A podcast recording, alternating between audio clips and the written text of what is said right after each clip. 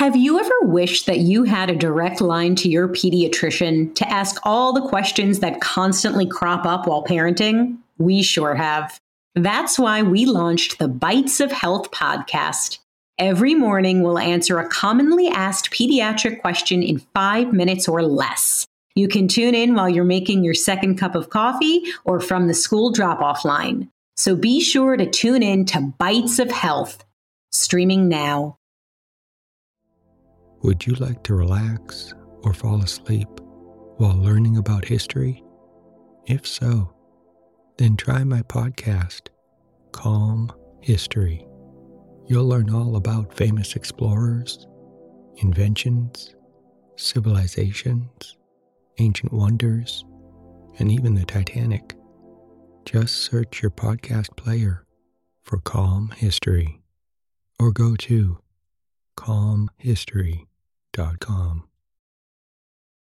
Hello, well, welcome to Emotional Badass, where Moxie meets mindful. I'm your host, Nikki Eisenhower, life coach and psychotherapist.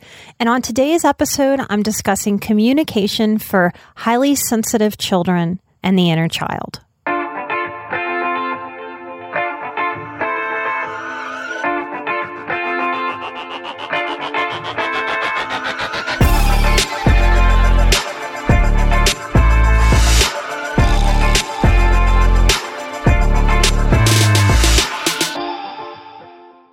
This episode can be used in multiple ways, and it's going to mean something different to each of you.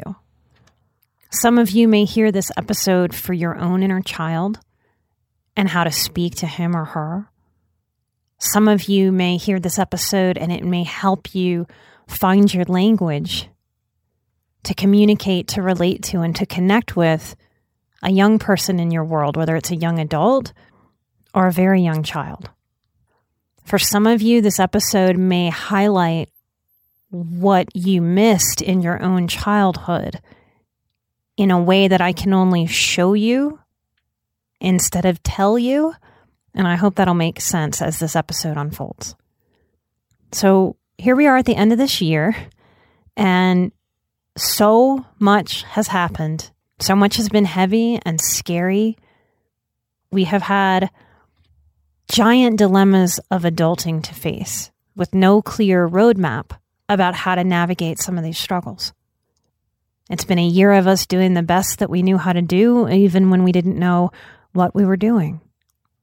My heart goes out to any of you who have been nurturing younger people or very small souls through this year while doing your own adulting. If we were in a big banquet hall together right now, this is the moment that I'd ask each parent to stand up and to take a round of applause because you've gotten through. And to stand there and to feel that for a moment. That no matter how messy it was, no matter how confusing, no matter how scary, no matter how overwhelming, no matter how exhausting, you've made it through. Congratulations. And then I'd ask the rest of us to stand up and to feel another round of applause because there's so much that's there in that moment for us to stand and look back and reflect on having had no idea how to get through, and yet we get through. When we tuck that into our heart, when we tuck that into our emotional pocket, it's wisdom that we will use later in this life. Because it's not the last time that we're going to face great unknowns confusions, fears. So, after we all take our big round of applause and take a moment to feel that, not just in mind, but in body, we can sit back down and exhale. Now, I've started and stopped multiple times trying to create an episode of dialogue to our inner children and to our actual kids. And it hasn't felt right to me anytime I've sat down to put work into this. But I had an aha moment last week with my three year old niece.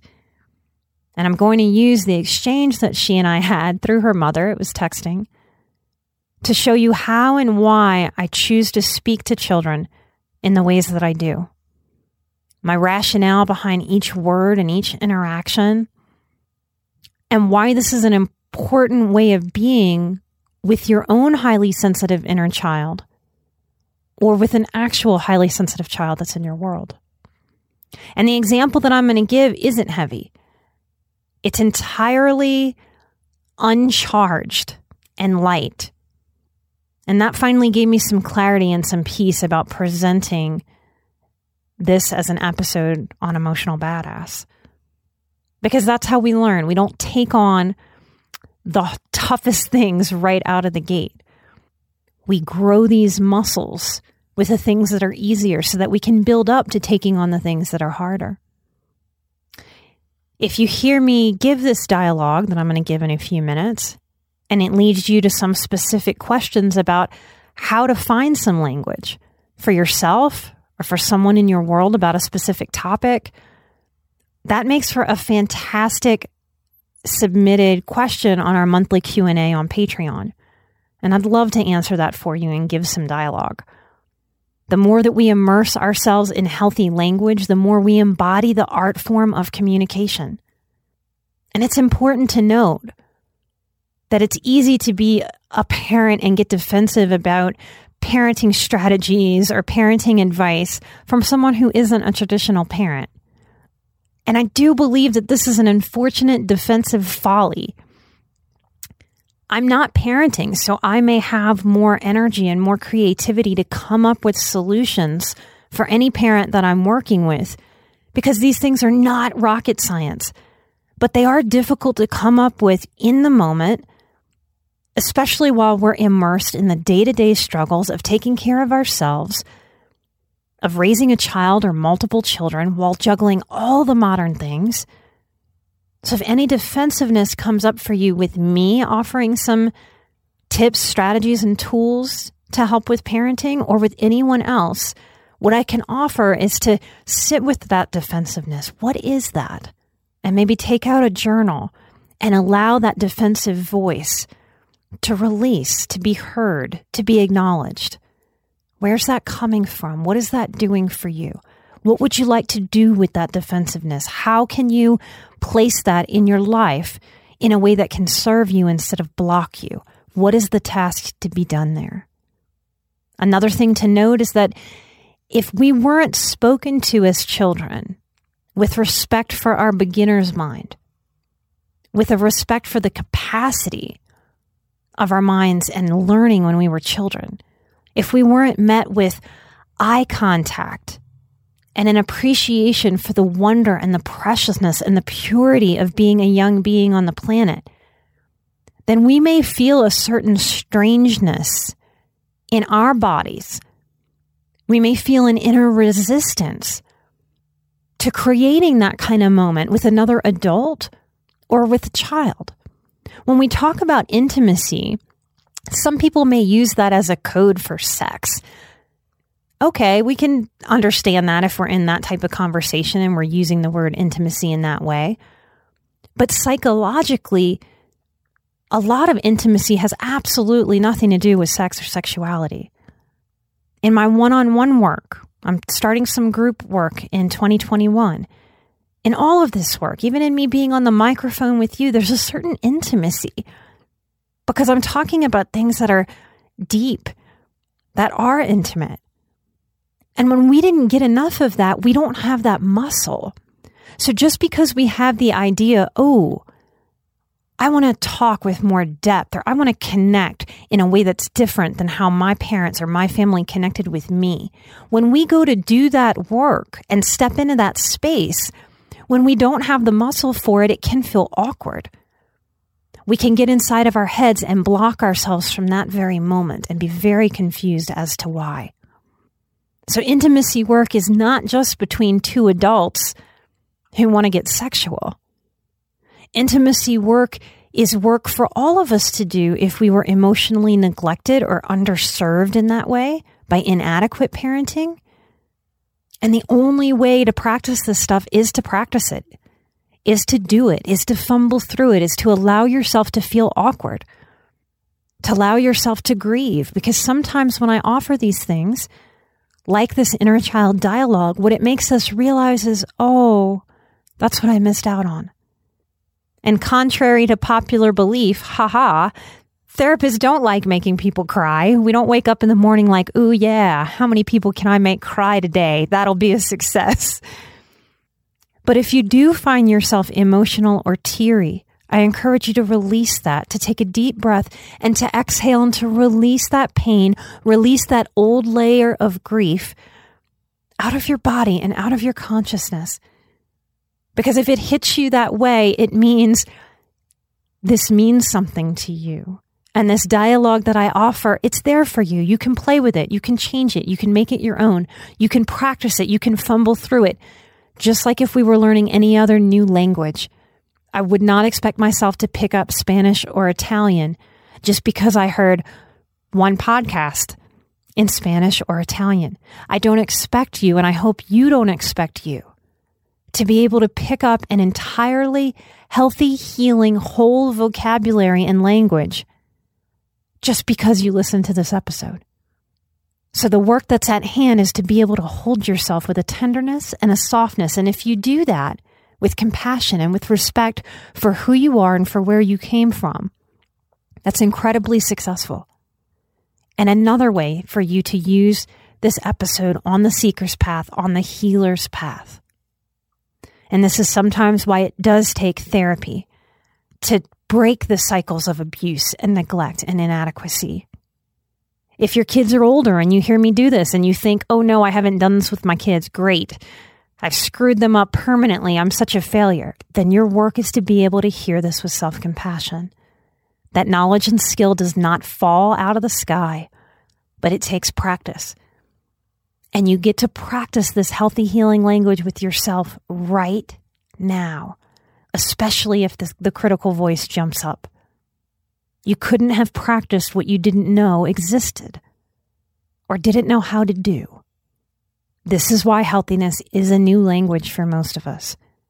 And we are all learning the art form of healthy communication and the complexity that it is to meet ourselves and meet our needs, meet our desires, meet our old triggers in any given present moment to figure out what it is we need to hear from ourselves to ourselves or from ourselves to another. So, so I sent my three year old niece a picture of Gusto. We will put this picture up at patreon.com backslash emotional badass. It's Gusto in a Santa hat with his very fancy collar from his Aunt Sarah. Now, if you want to find Sarah, you can because she has a business online too. Her business here in Denver is Denver Cooking Classes. You can see some of her amazing food if you go find her on Instagram.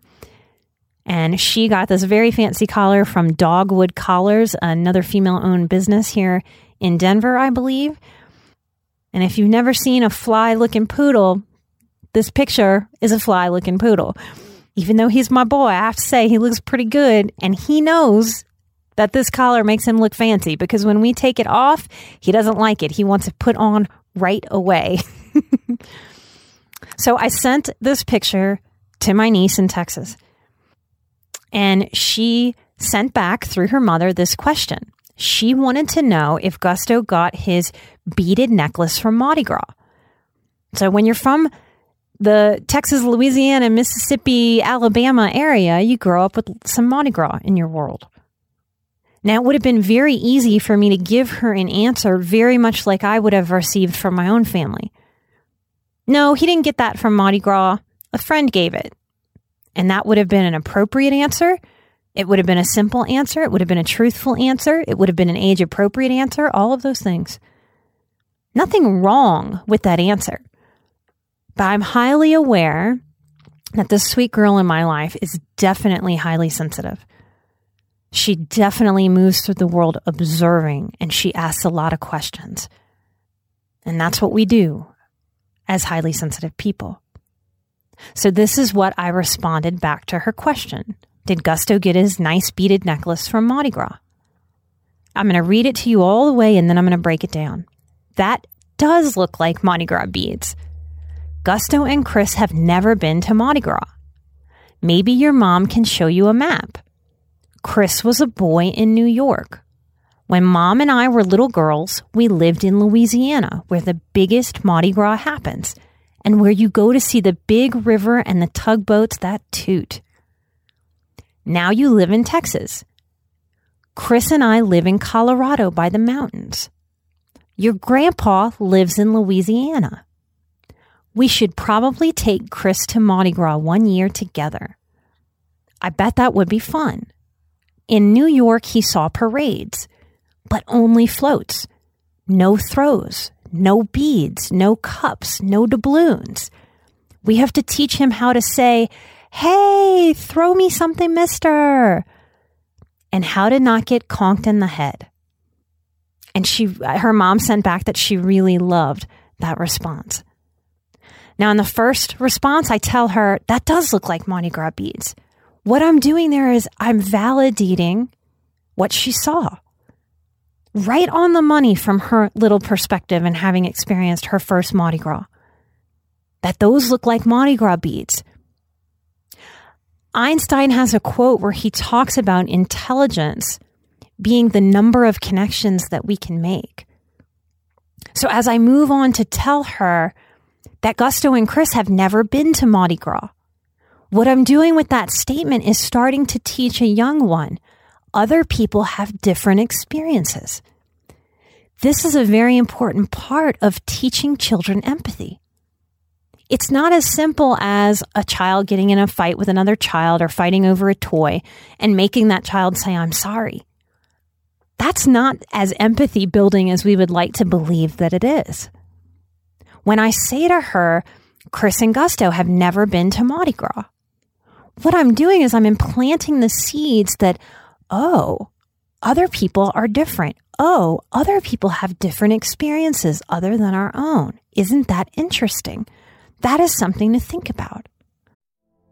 Would you like to relax or fall asleep while learning about pivotal moments in history? If so, then try my new podcast, Calm History. It's a time machine of tranquility filled with immersive and fascinating stories from history.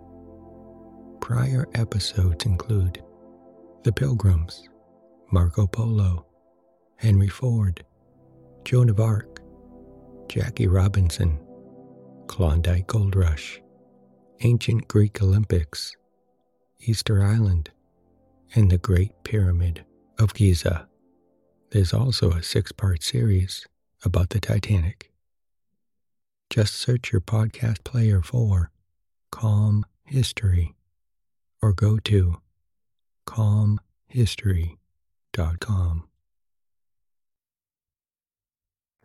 Now, all this year in the news and everything political, what has been apparent to me is that that's a big time struggle for grown-ups right now.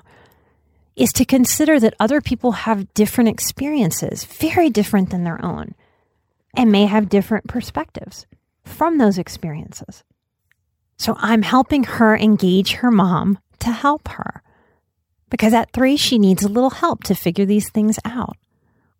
So at three, we can introduce that there's a map that shows you where you live and how far away I live. And that's a mm-hmm. great way for a child that isn't in my city where I live for us to stay connected so that when I send her a letter, she can look at that map and start to build some understanding about where that came from and how it got to her. So if Einstein was right about intelligence being the number of connections, I want to help a little one make reasonable, age appropriate connections. Letting her know that when her mom and I were little girls, we lived in Louisiana that's a way to even plant a seed that as we move through life, things will change and things will be different. And I know that might sound like an overstretch or a really big concept, but we're not just a conscious mind, y'all. We're a subconscious mind. So I'm aware that her little mind, even when she can't fully understand how far away I am on a map, those seeds are being planted not just in her consciousness, but in her subconsciousness. I acknowledge where the biggest Mardi Gras happens. She saw Mardi Gras in her little awareness, in her little memory bank of history. And it was a big deal. It was exciting for her to go see the big Mississippi River. And I have a similar memory.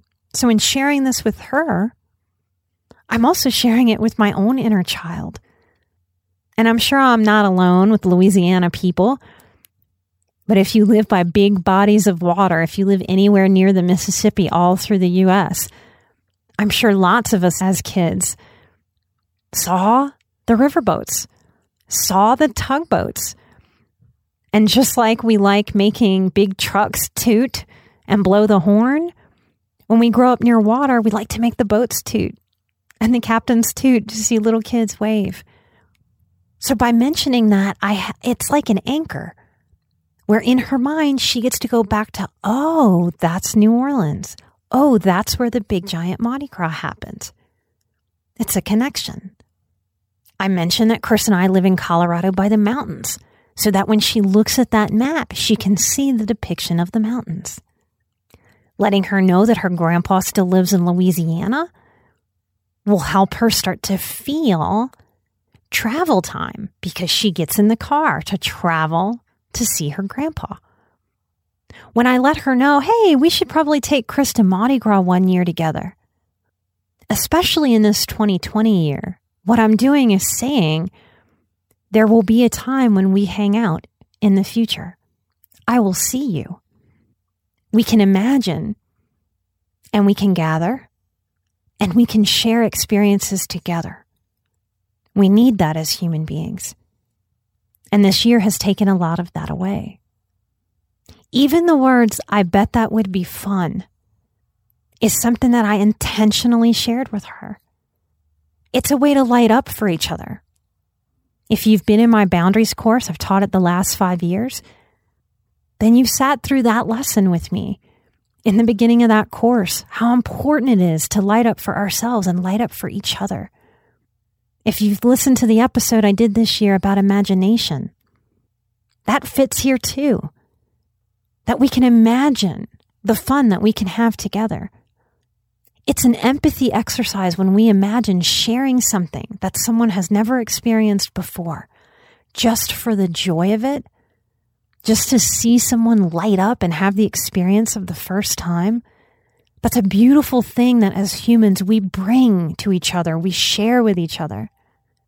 And just to draw this out a little bit more, letting her know that where Chris grew up in New York, that he has seen floats, but no throws. That's what we call them in New Orleans and Mardi Gras. People on the floats, they throw throws. They throw beads, they throw cups, they throw doubloons. Sometimes they throw moon pies. If you go to Zulu on Mardi Gras Day, they throw black and gold painted coconuts that they're not supposed to throw them, but they kind of do. They're supposed to hand them to you so no one gets hurt. But in mentioning this, again, I'm planting a seed that wow, we're different. And as human beings, we have different experiences wherever we go, wherever we live. This is even, if I stretch this for this audience, this is even a way for me to plant some seeds about the four agreements. How much of our life as adults is spent making assumptions about other people?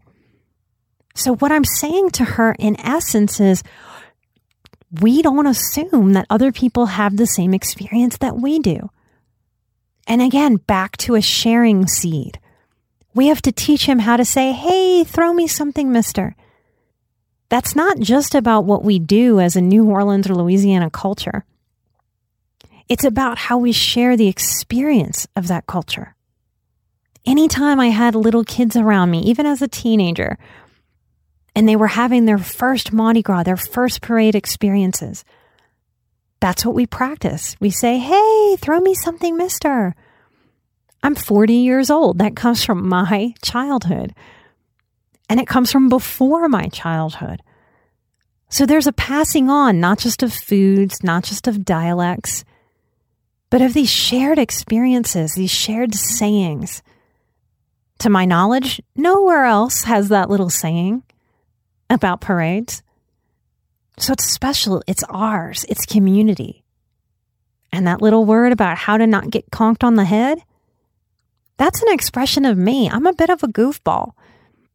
empaths, if we attract the energies of other people and other people don't even really understand why they can be attracted to us. That's why before COVID, I've had so many experiences in my life where strangers would just come up to me and tell me some deep, dark secret of trauma or something from their childhood or something that very much puzzled them that they sought me out to say. I've even had people see me. I had an experience not so long before everything shut down where Chris and I were at a play. And a woman after the play, when everybody's flooded out, just saw me and just took a beeline for me, like she knew me, like we were old acquaintances. And she didn't, we had never met each other. And she just said she wanted to give me a hug because she felt my energy. So when I say to a little three year old, ah, oh, we have to teach Chris how to say, hey, throw me something, mister, and how to not get conked on the head, that really grounds us in the experience of it, memory wise, for her because it's something you only know if you've experienced a parade where people are throwing things. That part of the fun, part of the excitement, as weird as it sounds, is also dodging and making sure that other people don't get hit in the head too. That is the intimacy of, of knowing an experience and of sharing experiences. I want my interactions with children to foster their curiosity, their exploration. I probably don't use the word curiosity enough but I know that if I went back and listened to a lot of episodes through the lens of curiosity, that's often what I'm offering you. That's so much about our mental health, so much about our growth, so much about our shedding of old traumas is about bringing a sense of curiosity.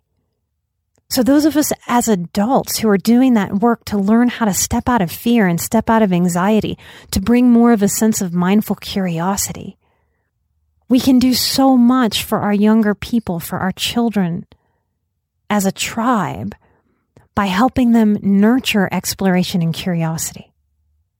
You know, one of the big trappings of mental health and science is that we will never, ever, ever be able to measure and prove what we prevent. I very much believe that the cultivation of curiosity and exploration in our youth is a fortifying agent against the critical voice that can develop, against the depression gremlins that can pop up so often in life. How many of you who are listening have felt hurt in life because you've gone through feeling unseen? I very much could have given this little in my life a very short, quick answer. Nope. Gusto's necklace is not for Mardi Gras. And nothing would have been wrong with that. But I also wanted to give her an answer that says, I see you, little one. I see your curiosity, and I am going to step right in here to honor your curiosity and answer it. A developing brain is hungry for this kind of enrichment. Our human nature is that we want to connect. Now, those of us that have been very hurt by other human beings might bristle at that. Nope, I don't want to connect. But that's still just trauma. That's defense mechanism. If you didn't want a sense of connection, you wouldn't be listening to my show. And maybe you just stumbled across it. Maybe this is the first one for you. But if this is at least your second episode you've listened to, you're probably listening to me in part because you want to feel connected and something about what I offer feels connecty. I want to respect the spiritual newness of a young being and the clean slate of her precious psyche. And I want to feed from my language centers with my voice. I want to enrich the world of any child that comes across my path. Most importantly, I gave this type of answer to this precious three year old in my life because she asked. In my field as a therapist, there, there are some jokes about therapists screwing up their children. And, and where that kind of joke comes from is that we can over explain to kids too. And sometimes when we're recovering from a traumatic childhood, this might be a way that we inadvertently create unnecessary struggle. That the pendulum may swing from being so unseen or so unheard or getting so little explanation that we may swing all the way to too much explanation, to overloading the newness and the preciousness of a clean slate child's mind. So there's balance to be had in all things. But when a child asks a question, it's as if a child is saying, Hi, hello, I'm here. I'm ready for this information because my mind is going there. I'm wondering. Each conversation that I get to have with a child, it feels like a precious privilege and an honor. And I believe that about every inner child I get the privilege of interacting with through my work too. It's developed into its own gratitude practice for me. And I don't do this perfectly, and I know it sounds like an ideal coming out of my mouth in this moment. I don't mean it as an ideal. We are practice, we are not perfection. But I'm a believer that all moments are potentially impactful. And I don't want that to come across as a pressure or as a neuroses that we must manage every single moment with a child. That's too much. It's not the essence of what I'm trying to deliver or show or highlight. But moving through life with this lens that each moment is precious, it helps me in my interactions with my own inner child, with other children, and then just in moments of life. That on a walk, I can see a pretty flower and allow that pretty flower to impact me in that moment. Just to say, hi, hello, beauty exists no matter how hard your day was, no matter how crazy adulting has been today.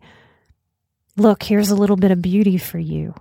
Step outside of that stress and be here with this flower in this moment. I hope there's something in this week's episode that helps you hold space for all you've been through this year and to allow some simple dialogue from yourself to yourself. Maybe simply explaining things like, wow, grown ups had to face a lot this year. And the scary thing about being a grown up is that we don't always have all the answers. Sometimes the answers aren't available, and we have to keep going and keep living, keep making decisions out of the information we do have even when that feels like not enough.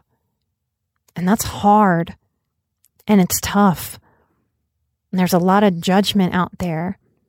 There's a lot of harshness. There's a lot of anger. There's a lot of fear. There's a lot of energetic forces that are heavy and tight. We can acknowledge that stuff simply. What happens inside of your own body when you simplify and acknowledge and make connections. It's not just the words that we say, it's also the energy that we hold as we talk to ourselves and each other. Light and love, and take care of yourselves with simplicity.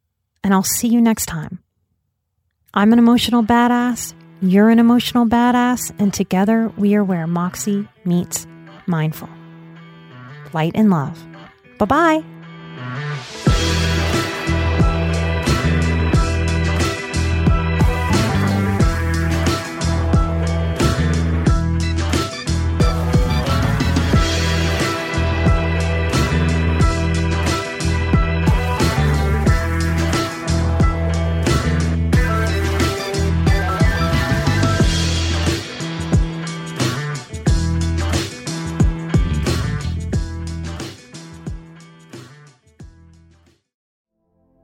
You like to relax or fall asleep while learning about history? If so, then try my podcast, Calm History. You'll learn all about famous explorers, inventions, civilizations, ancient wonders, and even the Titanic. Just search your podcast player for Calm History or go to calmhistory.com.